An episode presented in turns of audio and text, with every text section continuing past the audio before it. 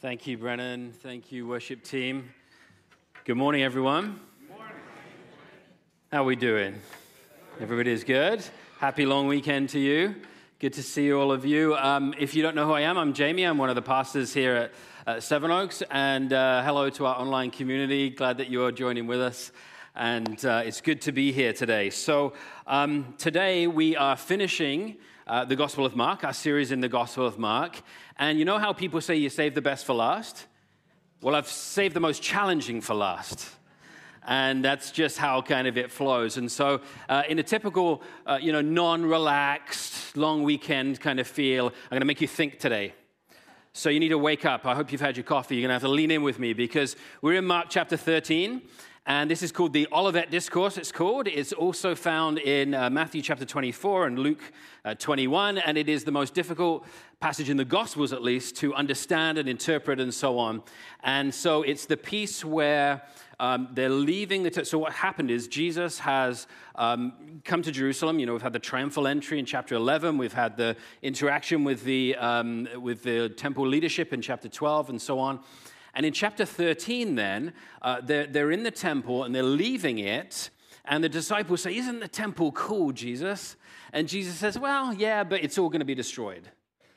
And then they leave Jerusalem and they go up onto the Mount of Olives. And don't think of Canadian mountains, right? They're not on the top of like a snow capped mountain looking down at Jerusalem some way. That, like, it's not like that. They're on the Mount of Olives, and there's Jerusalem, which is also on a hill uh, in front of them. So they're overlooking they're high, but they're overlooking Jerusalem, and so they can see the temple.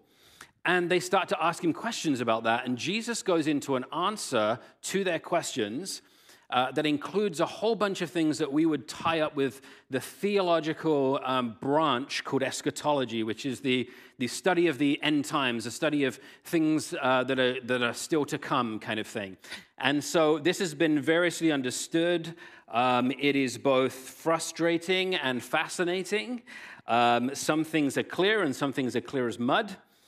And, um, and so, uh, you know, when you interpret some of this stuff along with Revelation and Daniel and parts of Ezekiel and Zechariah and Thessalonians and so on, you can build this entire theology. And just so you know, throughout history, there have been literally hundreds of different ways that people have interpreted uh, passages like this.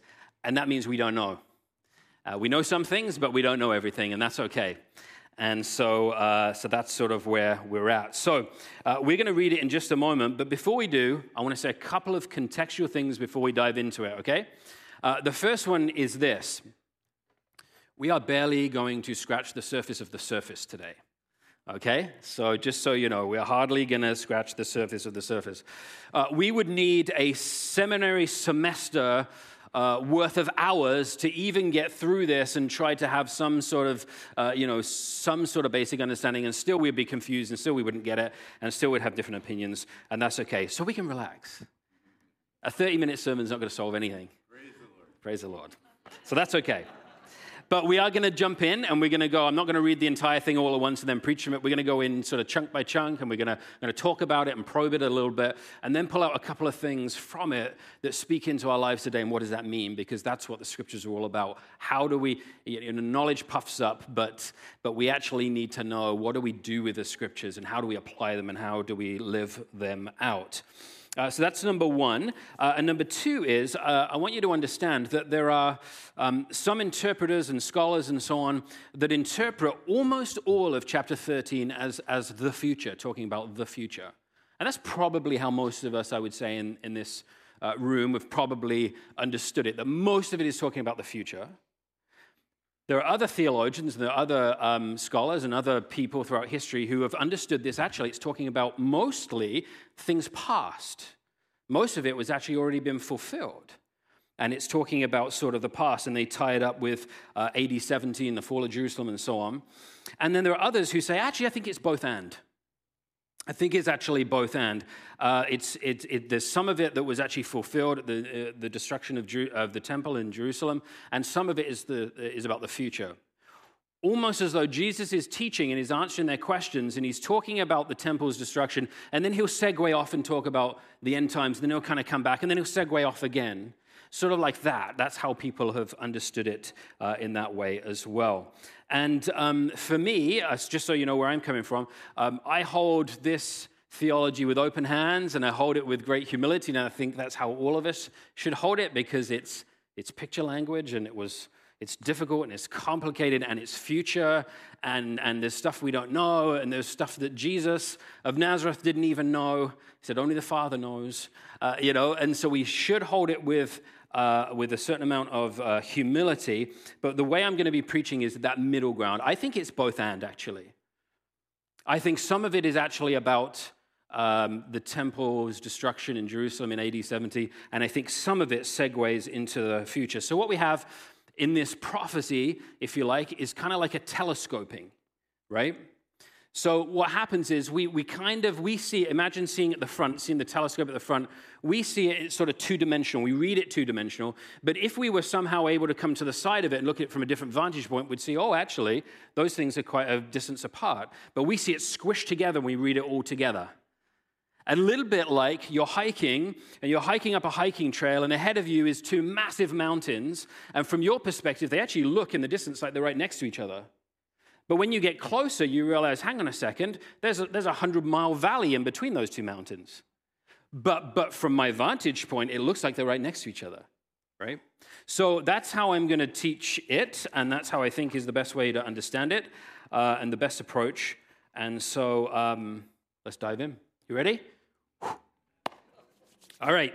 Uh, you might want to follow along in your Bibles if you have them. That's probably the easiest thing to do, but it, they'll be coming on the screen as well. So, Mark 13, uh, verses 1 to 8. We'll just see the first eight verses. As he came out of the temple, one of the disciples said to him, Look, teacher, what large stones and what large buildings. Then Jesus asked him, Do you see these great buildings? Not one stone will be left here upon another, all will be thrown down. When he was sitting on the Mount of Olives opposite the temple, Peter, James, John, and Andrew asked him privately, Tell us when this will be, and what will be the sign that all these things are about to be accomplished. Then Jesus began to say to them, Beware that no one leads you astray. Many will come in my name and say, I am he, and they will lead many astray. When you hear of wars and rumors of wars, do not be alarmed. This must take place but the end is still to come. For nation will rise against nation, and kingdom against kingdom. There'll be earthquakes in various places, there'll be famines. This is but the beginning of the birth pangs. So, Mark 13 begins with the disciples, as I said, in Jerusalem. That they're coming out of the temple, and the disciples say, Look at how cool the temple is. Look at it, Jesus. Isn't it spectacular? And it was. It was absolutely spectacular. Uh, uh, the, the temple, you have to remember, this isn't the original temple that Solomon built. That one got destroyed in 586 under the Babylonians, right? And then under Cyrus, when they returned, they sort of built another one that was a bit like a shack, and they, they wept over it because it's nothing like the glory of Solomon's temple. This now, this is a temple that Herod, of all people, had been overseeing the building of, and it was huge. It's massive. It was like the dominating structure in Jerusalem, and it was ornate and beautiful. It took decades to build and still actually wasn't complete um, at the time of Jesus. So, so this was an incredible temple, and Jesus is not nearly as impressed as the disciples. He says, Yeah, but it's going to be destroyed. In fact, not one single stone will be left on top of another. The temple is going to be destroyed. Remember in chapter 11 when I said that he came in and did the acted parable of destruction? I argued it wasn't a cleansing of the temple. And then we talked about the fig tree and the cursing of the fig tree that surrounded the temple's destruction. And then we got into chapter 12, and he denounces the temple leadership. All of this is kind of implicit, and it's now become explicit. Jesus is explicitly saying to the disciples what has been implicit in his actions and words so far. He's speaking plainly now. He's saying, No, the temple is going to be demolished, its days are numbered. Off they go then, out of the city, up to the Mount of Olives, and the disciples have some questions about that. And understandably so. So would I, wouldn't you? Imagine yesterday on Canada Day, you were in Ottawa and you were looking at the Parliament buildings and you were thinking, wow, these Parliament buildings are so cool. And you were following this kind of religious rabbi, messiah leader, and he says, yeah, actually, that's, that's going to be destroyed. You'd be like, I think I should call someone, first of all, right? But you would also think, well, this is the end of our nation as we know it if our parliament buildings are going to be like completely destroyed. Like, what's going to happen? Like, you would have questions about that. And so, of course, the disciples have questions about that. They want to know what on earth Jesus is talking about. When's this going to happen? And, uh, and what are the signs that this is going to be fulfilled? This is, this is crazy. Our temple is going to be destroyed. Surely that means the end of us. So they have questions that they want answered. And we have to notice the questions and we have to hold the questions before us if we're properly going to understand all that Jesus says. So, what are the questions? When? When is this going to happen? What will be the signs that this is going to happen? Here's mistake number one that people make. They think that what they're asking is, when's the second coming happening? What's the signs that the second coming is going to happen? That's not what they're asking. They're asking when the temple is going to be destroyed. They're asking related to what Jesus said. That's the conversation they've had. And he says to them three things. And he's sort of answering the second question first the signs. False messiahs, beware of them. Wars and rumors of wars. Earthquakes and famines. He says, beware of false messiahs. And he says, don't be alarmed at wars and earthquakes. These things will happen, but don't be alarmed by them. In fact, they're just the beginnings of the birth pangs. They're actually just signs that this is about to happen. And if it's birth pangs, then it's going to get worse. All the women in the room say, Amen. right? If, if you're having birth pangs, you know it's going to hurt a bit more after the birth pangs. So, we know from history that in the. Um, we know that history, this, uh, some of this actually happened. It did get worse. The historical accounts of the siege of Jerusalem, I would never repeat them to you because they are brutal. The accounts of what actually happened during the siege and what happened to the Jews in there and what they did to each other and all that kind of stuff, I, I wouldn't even want to, it's stomach churning. So it gets worse. We know from history in the first century there were all kinds of people popping up and claiming to be Messiah. And we know people got swept up in following them. Jesus warned about that. There were wars and rumors of wars. There were earthquakes. There were famines in the first century. We know all of this stuff happens. It seems like Jesus is speaking specifically about the time they were in and the events that led up to the fall of Jerusalem in AD 70 and the destruction of the temple. Not one stone will be left upon another, and here's the signs that it's going to happen. That's what he's talking about. However, nevertheless, there could be a bit of the telescoping going on here as well, right? That could also be happening because people will often quote wars and rumors of wars when they're talking about the end times. There's going to be wars and rumors of wars going on at the end. And, they tie that up with the idea of tribulation and all the things we, we kind of talk about when we talk about eschatology. So, in fact, it could be that these false teachers, false messiahs, false religions, wars, earthquakes, etc., are the birth pangs not only to the disciples' generation who were going to experience it prior to the temple's destruction, but to every successive generation as well, up to and including our own. That there could be this telescoping thing going on as well. Almost as though Jesus is saying, These are the signs uh, that means something to you, the disciples in the first century. These are the signs that this is going to happen. And in every successive generation, there's going to be the same signs and the same birth pangs to another tumultuous event that will one day happen. And, and all of those signs, what they are to everybody else in every successive generation, are, are, are, are fulfilled, fulfilling what I'm saying here, in that these are the birth pangs, and these are saying it's surely coming. And the admonition is be watchful and don't be alarmed. Be watchful and don't be alarmed. All generations will experience this kind of stuff. And to every generation, the message is the end is coming. You can be sure of that. Moving on to 9 to 13. As for yourselves, beware, for they will hand you over to councils, and you'll be beaten in synagogues, and you will stand before governors and kings because of me as a testimony to them. And the good news must first be proclaimed to all the nations. When they bring you on trial and hand you over, don't be worried beforehand about what you will say. But say whatever is given to you at that time, for it is not you who speak, but the Holy Spirit. Can't tell you how many times I've heard people say, You don't need to prepare for a sermon, just get up and let the Holy Spirit speak through. I'm like, No, that's not what this is talking about. That's not what this verse is talking about. Anyway, just a little personal beef I have. Um, Brother will betray brother to death, and a father his child, and children will rise against parents and have them put to death. And you will be hated by me uh, sorry, hated by all because of my name, but the one who endures to the end will be saved. How important language is, hey? Uh, but the one who endures to the end will be saved. This, again, I think, is primarily, in the first case, speaking to the disciples and warning them about what will happen onto the run up to this tumultuous event. They will be on trial and they'll be beaten in synagogues, and they were. They also stood before governors and kings. The Apostle Paul, in the first, century, he read it in Acts, he stood before governors and kings. Persecution will be a reality for these people. It was. Again, read the book of Acts and you'll read that it indeed was.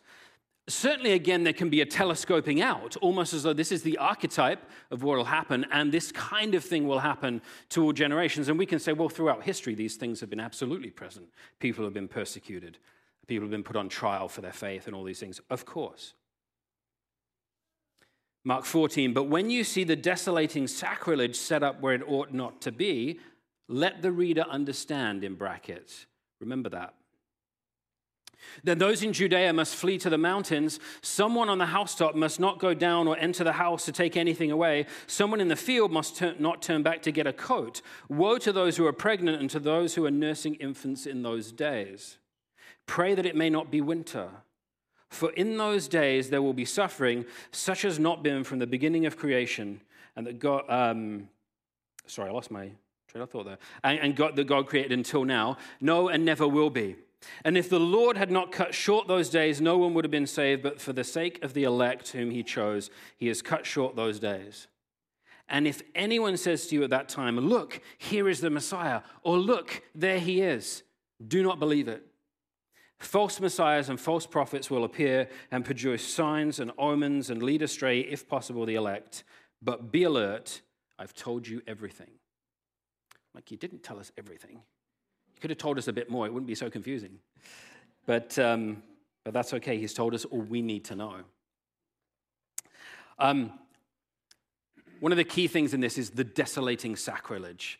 Uh, in, in some Bibles, it calls it the abomination that causes desolation. What on earth is he talking about? Well, it's a reference to at least a couple of places in the book of Daniel uh, where this language is used. And the first fulfillment of Daniel's prophecy was actually 167 BC when Antiochus Epiphanes, the, the Greek leader, rode into Jerusalem and desecrated the temple and set up a, an altar to Zeus where the altar of burnt sacrifice was and, and burnt and boiled pig's flesh on it.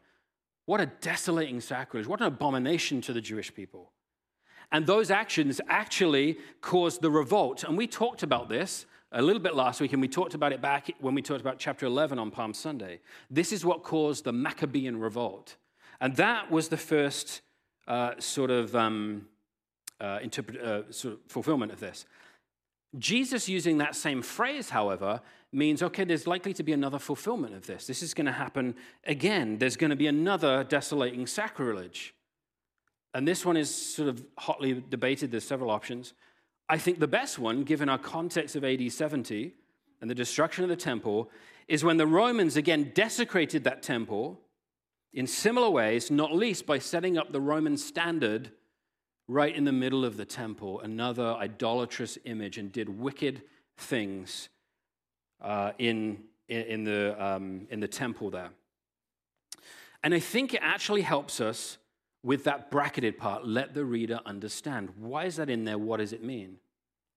It's quite possible that when physical copies of the Gospel of Mark are being passed around the early church, from church to church to church, that when they're receiving it, this was like a wink, wink, let the reader understand. I can't really say it plainly because, sort of like in the Second World War, where they would send coded messages, intelligence officers would send coded messages. You don't want to get into the wrong hands because if it does, uh, it could spell doom for us. And that's why you had code breakers who their job was trying to break these codes. In a similar way, I think the let the reader understand is I can't really tell you that it's going to be the Romans, but it's going to be the Romans. Let the reader understand what's going to happen. I think Jesus is warning the believers when you see that happen, just like when we saw the desolating sacrilege back in 167, when you see that kind of thing happen again in the temple, it's time to run. Flee to the mountains. Get out. Um, we're not in the birth pangs anymore. We've gone past birth pangs. And in fact, as I said earlier, the sufferings and the brutality of the siege were, were stomach turning and certainly a time to flee. It's not a time to, to stick around the temple. Jesus has already said the temple is going to be destroyed. And I'm about to give my life as a ransom for many. We're not going to need a sacrificial system anymore. That's the old covenant. Run, get out. If only the Jews had done that. They suffered wickedly because they felt they needed to stay in the temple, but the temple was doomed. In fact, if you read the Bible, you'll know that um, the, the Shekinah glory of God that, that rested on Solomon's temple, it left in the book of Ezekiel, and that's when the Babylonians were able to come in and sweep it away and sweep Jerusalem away. There's no evidence it ever came back. Never came back on the temple. Never came back on the second temple. Never came back on Herod's temple. It came back in the person of Jesus, the walking temple. Amen. Yeah. So get out, like leave the temple, flee. And it makes sense of that. Pray that it's not winter because it'll be hard for pregnant women and so on. That absolutely fits with this context. If you flee into the mountains, you don't want it to be winter. There's some historical record actually that as the siege of Jerusalem was taking place, a large number of Christians actually fled that place to a place called Pella on the other side of the Jordan River up in the hills. It actually sounds like they listened to Jesus' words and they got out when they saw the desolating sacrilege again. They got out. And, um, and sort of heeded him. So now, again, is there a telescoping again? Is there another one? Because a lot of people talk about the desolating sacrilege related to the end times. Sure, absolutely. Uh, maybe. We, we don't really know, but certainly, in, uh, if we were to bring in other parts of the Bible into this discussion, which we don't have time to today, uh, Mark 13 is enough, but if we're starting to bring some other things, there's all kinds of suggestions that there's going to be this kind of tribulation type thing in the future, and, and is the desolating sacrilege uh, sort of in the, a future piece as well that this is the archetype for? Uh, absolutely could be, but we don't have time to go into uh, all of that stuff today. Now we do a bit of a shift.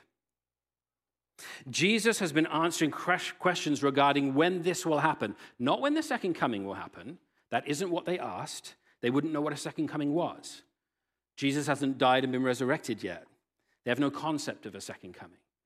They're asking about when's this going to happen and what will be the signs of the destruction of Jerusalem, the, the temple, rather, in Jerusalem.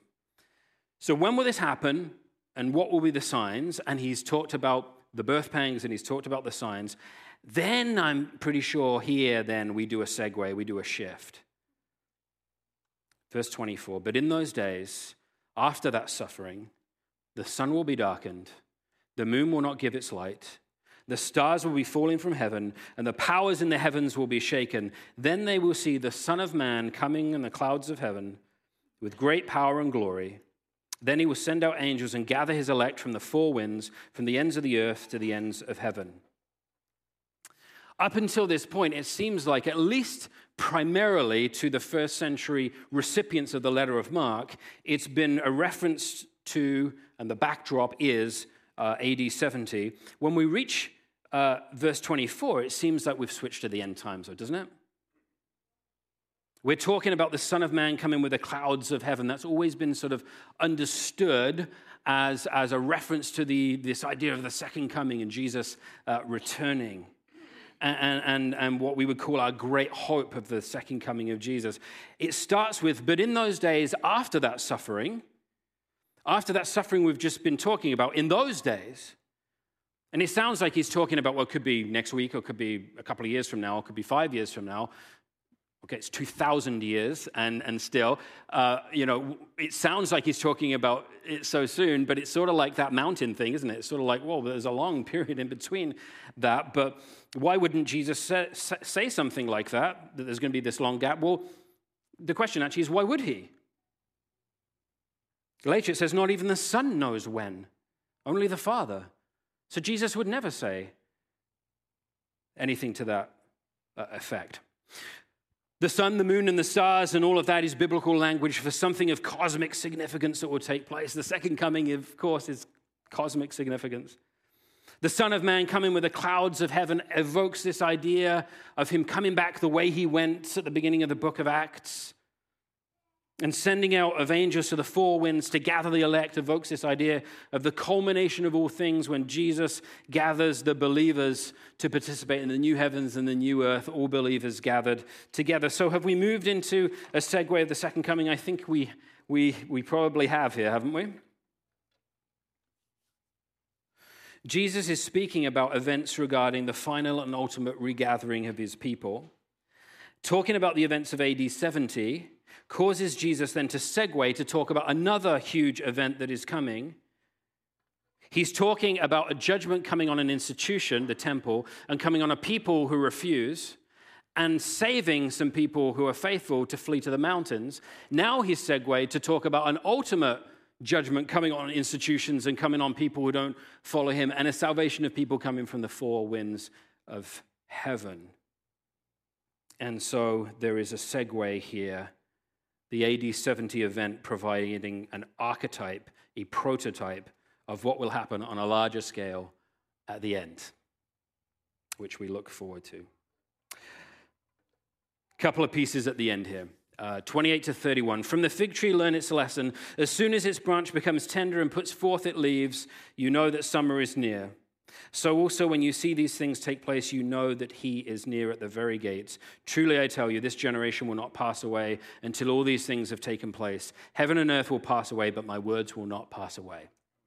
Yeah, yeah. I think after the AD 70 and the segue to the end times, I think he's come back to AD 70 again. Uh, we mentioned the fig tree before, and it was unfruitful. And, and here he changes the usage of it. Now he says, when you see it growing, you know that summer is near. It's a sign that the season is changing. So when you see this stuff happening, you know fulfillment is near. And again, th- this can be used as sort of end times language as well, I suppose. We can use it in that way also, except it doesn't make sense of this generation will not pass away until these things have taken place. Well, they passed away quite a long time ago.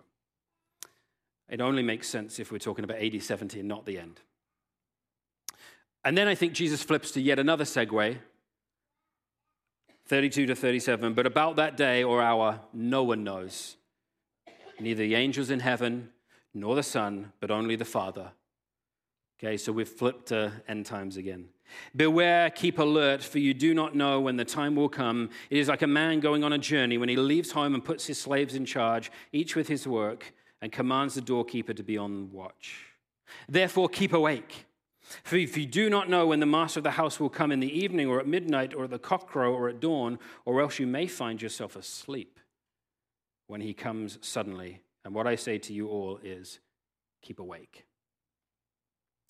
And so, again, I think he's done a similar thing here. He's been talking about the signs of the fulfillment of the temple's destruction, answering their questions using the fig tree as an example, and then segues to talk about something similar, about the end again, about that hour or day. Not even the angels nor Jesus know, so it's got to be talking about the end. That sounds like eschatological language again. Only the Father knows.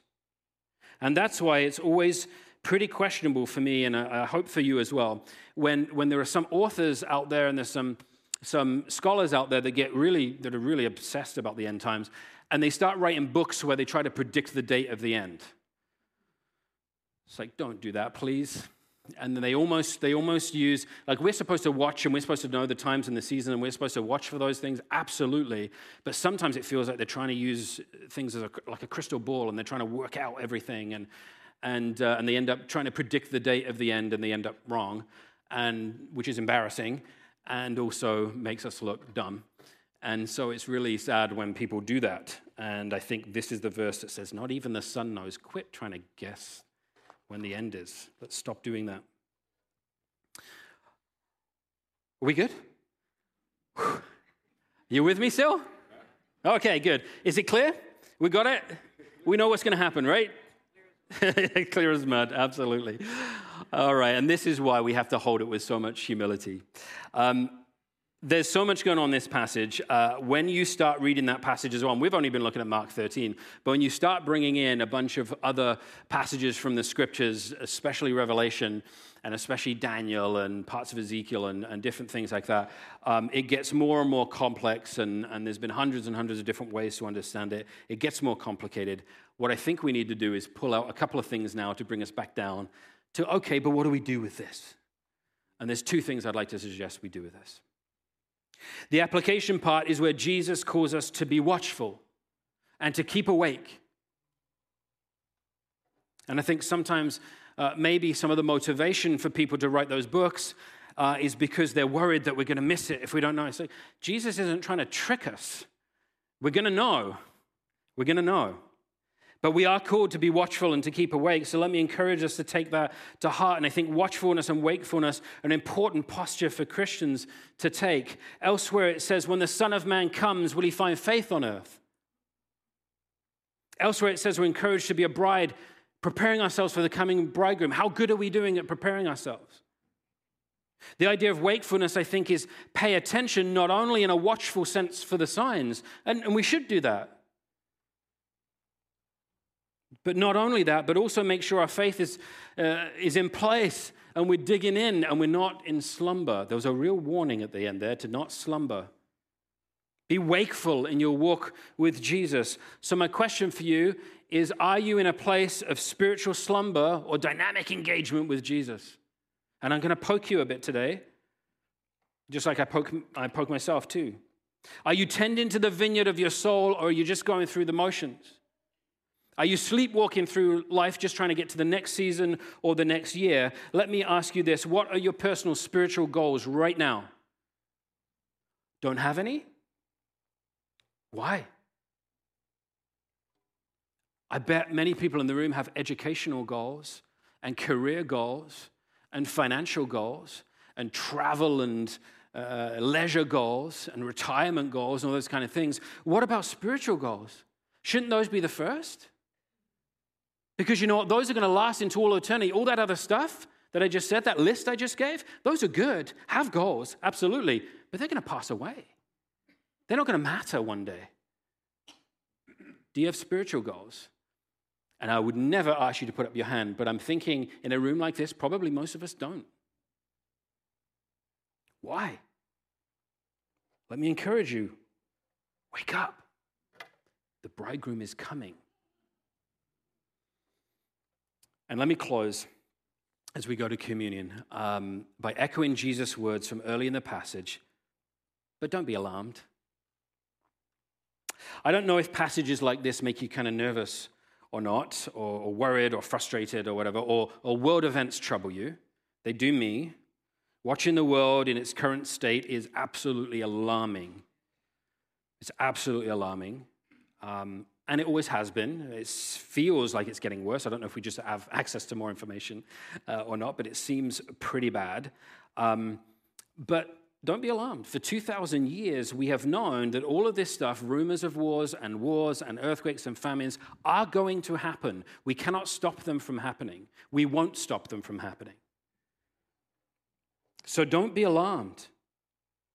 It doesn't mean that we become blase about it or indifferent to people, to human suffering. Of course not. Just don't be troubled because we know the end of the story, even if we don't know exactly how it's all going to work together. And in fact, things like those described, those, these terrible things that happen around us, actually give the church an opportunity to lean in and to serve the world and to love on people. And how you live in front of the watching world by not being alarmed and not being troubled how you live preaches. Because let me tell you, the world out there is full of people who are anxious and are worried. And if you dig a little bit deep, their lives are in a mess and they're nervous and they're worried and all of these things. And, and probably many of us in the room are as well. Refusing to take on the anxiety of the world, but to stay calm and to have hope. Well, that preaches. And people need to hear that because they are not doing good. That hope, of course, comes from the cross of Christ. And so this morning we're going to celebrate uh, communion together. So um, if you didn't pick up uh, elements on the way in, Um, there, there are some at the back, and I, I, hope there's some up in the, in the balcony. Um, so if you didn't get elements, you're going to want to grab those. And we're going to carefully pull back the cellophane there and get the wafer.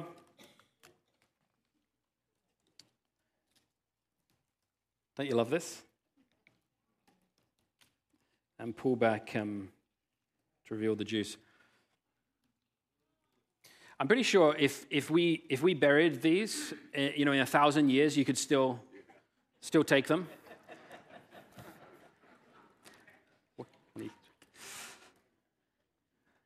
Sorry.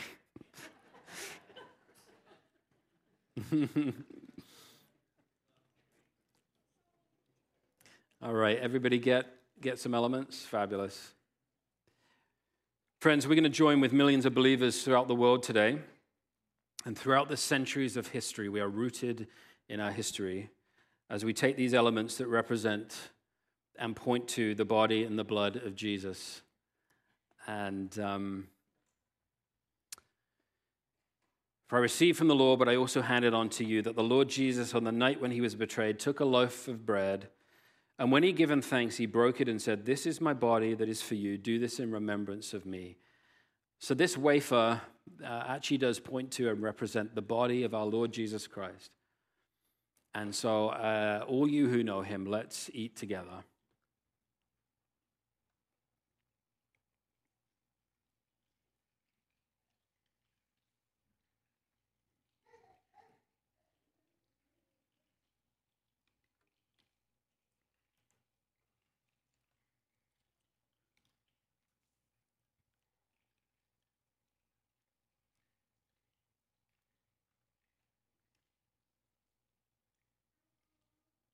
In the same way, he took the cup also after supper, saying, This cup, cup is the new covenant in my blood. Do this as often as you drink it in remembrance of me. For as often as you eat the bread and drink the cup, you proclaim the Lord's death until he comes. All you who know him, let's drink together.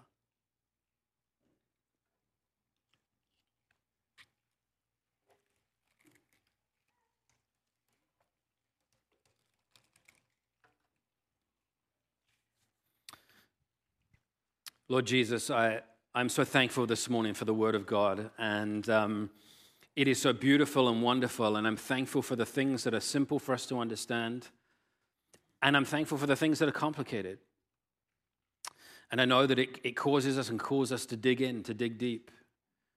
And, and I thank you as well that, that something, something like we've been studying today, Lord, that you're calling us just to be watchful, you're calling us to, to be looking, uh, and you're calling us to be prepared and to be in the world, um, reaching others and loving others because the day is coming. The day is coming of your glorious return at the, the sound of the trumpet, and we look to that day. We can't wait to hear the sound of that trumpet, Jesus. And so I'm so thankful, Lord, and we, we hold your word with humility as we try to understand it, recognizing that um, we, we make errors in interpreting all the time, and that's okay. But I'm so thankful that the things that are there for our salvation are simple to understand. And, uh, and it's okay if we don't get all of it. But we, we do seek you, and we're so thankful um, that the word became flesh, he dwelt among us we're thankful, uh, Lord Jesus, that you went to the cross and that that is the center of our theology. That is the center of our worldview. It's the center of our practice. It's the center of our worship, the cross of Jesus Christ. So we love you this morning. We are so thankful for what you have done on our behalf. We are overwhelmed with your love for us. And we praise you this morning in Jesus' name. Amen. All right, let's sing. Thanks, Brennan.